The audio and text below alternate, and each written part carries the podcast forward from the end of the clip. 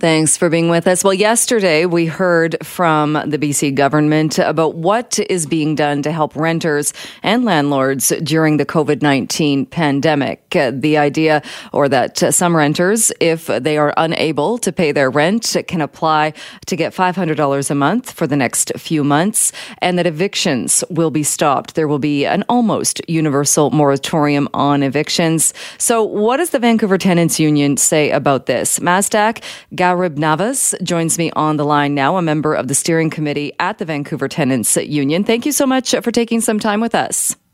Thank you for having me. Uh, is this what you were hoping for, the announcement that we heard yesterday?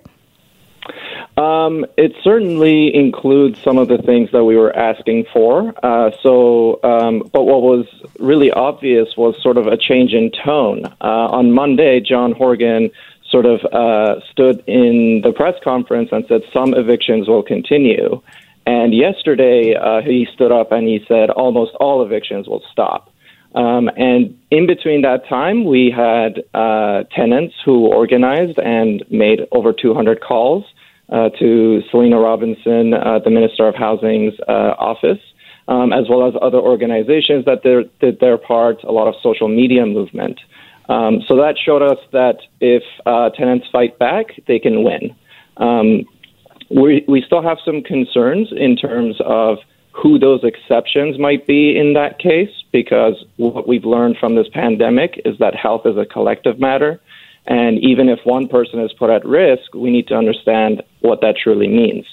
Um, in terms of the second measure of the income support, um, you know, the, the amount that we were seeing with the up to $500, uh, we're talking about uh, living in one of the most expensive cities in North America. Market rate uh, rentals for one bedrooms are sitting at $2,100 in Vancouver, uh, and for two bedrooms at $3,000. So the amount of the $500 per household um, is pretty concerning and underwhelming. Um, but also, there's the bit about how that money is going to be accessible, who's going to get it, and how fast it's going to go out. And that's a bigger concern because um, this is not some sort of a universal solution that they're sending out as fast as possible. There's means testing happening, there's burdens that are going to fall on tenants to apply for it.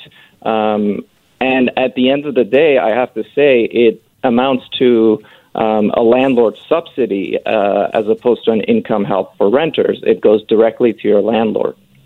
Right, but I would imagine though, if they didn't make it so it's, and John Horgan said this yesterday, if you can c- continue to pay your rent, pay your rent. This is to help people who can't, because if they just wrote a check to everybody, uh, then it would be going to to people that don't need the income assistance. Um, so I think what we're talking about here is that essentially rent day is coming up five or six days from now, and the premier um, actually acknowledged that this money is not going to get to people by April 1st. And a big part of that is really when you have solutions that are means tested, where people have to prove to the government that they qualify for something. There's going to be a lot of administrative burden, a lot of time and labor that needs to go into that. Um, and that is going to really slow things down for people who are in the most precarious situation right now, um, as well as um, thinking about uh, not making an assumption on uh, who's able to apply for programs. Uh, as an example, recently, recently we heard um, from a, a tenant who moved into their van. And so when you're living out of your van, how are you able to navigate the patchwork of support from the federal program and EI, and now this new program through BC Housing um, when uh, community centers are shut down, uh, you might not have uh, access to internet, and those kinds of concerns. So there's some things that I think haven't been thought through. Uh, is there some comfort in knowing then, like you said, rent day is just a few days away, but even if this money hasn't been all dispersed, which it won't be, you're right, there's a lot of administration that needs to be done. Uh, with the moratorium on evictions, even if somebody can't make their rent on April 1st, the, under these new rules, they won't be evicted for that. So that's part of it. I think there is a comfort in that sense. Um, I think what it really highlights is that um, folks who are precarious, tenants especially, really need to think about the future. Um, think about where they're going to be uh, in a few months from now um, in terms of savings they might have or other supports they might be re- receiving. And really think about whether it makes sense to pay rent right now come April 1st.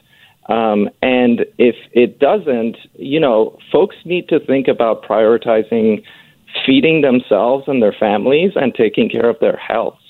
And the moratorium eviction is going to help with that. But there's this is just the beginning. Um, what tenants need to do is uh, organize and really try and um, be able to provide solidarity to each other so that, for example, if they are in a rental building, um, they're able to go to their landlord and say, checks haven't arrived, we're not going to be able to pay, and do that collectively um, as opposed to as an individual. All right, uh, we'll leave it there. We're right out of time. Mazdak, thanks for joining us. Appreciate it. Thank you very much. That is Mazdak Gharibnavaz, member of the steering committee at the Vancouver Tenants Union. Uh, of course, that also is an issue for landlords, and uh, we understand that. But if suddenly all of the tenants cannot pay the landlord, the landlord has a mortgage to pay and is uh, relying on that money, as many do, to pay the mortgage, they need some relief too. Uh, David Hutniak with Landlord BC is going to be joining Linda Steele at 3.35 today, so he'll have an update and a response from landlords as well. We are going to take a break for the news headlines to the bottom of the hour. When we come back, a lot more news to bring your way. We heard from Mike Farnworth earlier today declaring that state of emergency, outlining those rules, which basically stop with the patchwork and make one set of rules for the province, with the exception of Vancouver. Vancouver's state of emergency was brought in under the Vancouver Charter, which is different from the other cities and municipalities. The city of Vancouver is going to have an update on what it is doing to minimize the impact of COVID 19 on residents as well as on city operations. So we are going to bring that to you live as the uh, city administrators, the officials with the city of Vancouver speak. And then we'll have time for your reaction as well. And uh, we had so many calls earlier, we didn't get to all of them. Want to hear from you. What is being done in your community? What are you seeing as far as the response to COVID 19? Where could we see improvements? So, what is being done right? We'll talk about that after the news.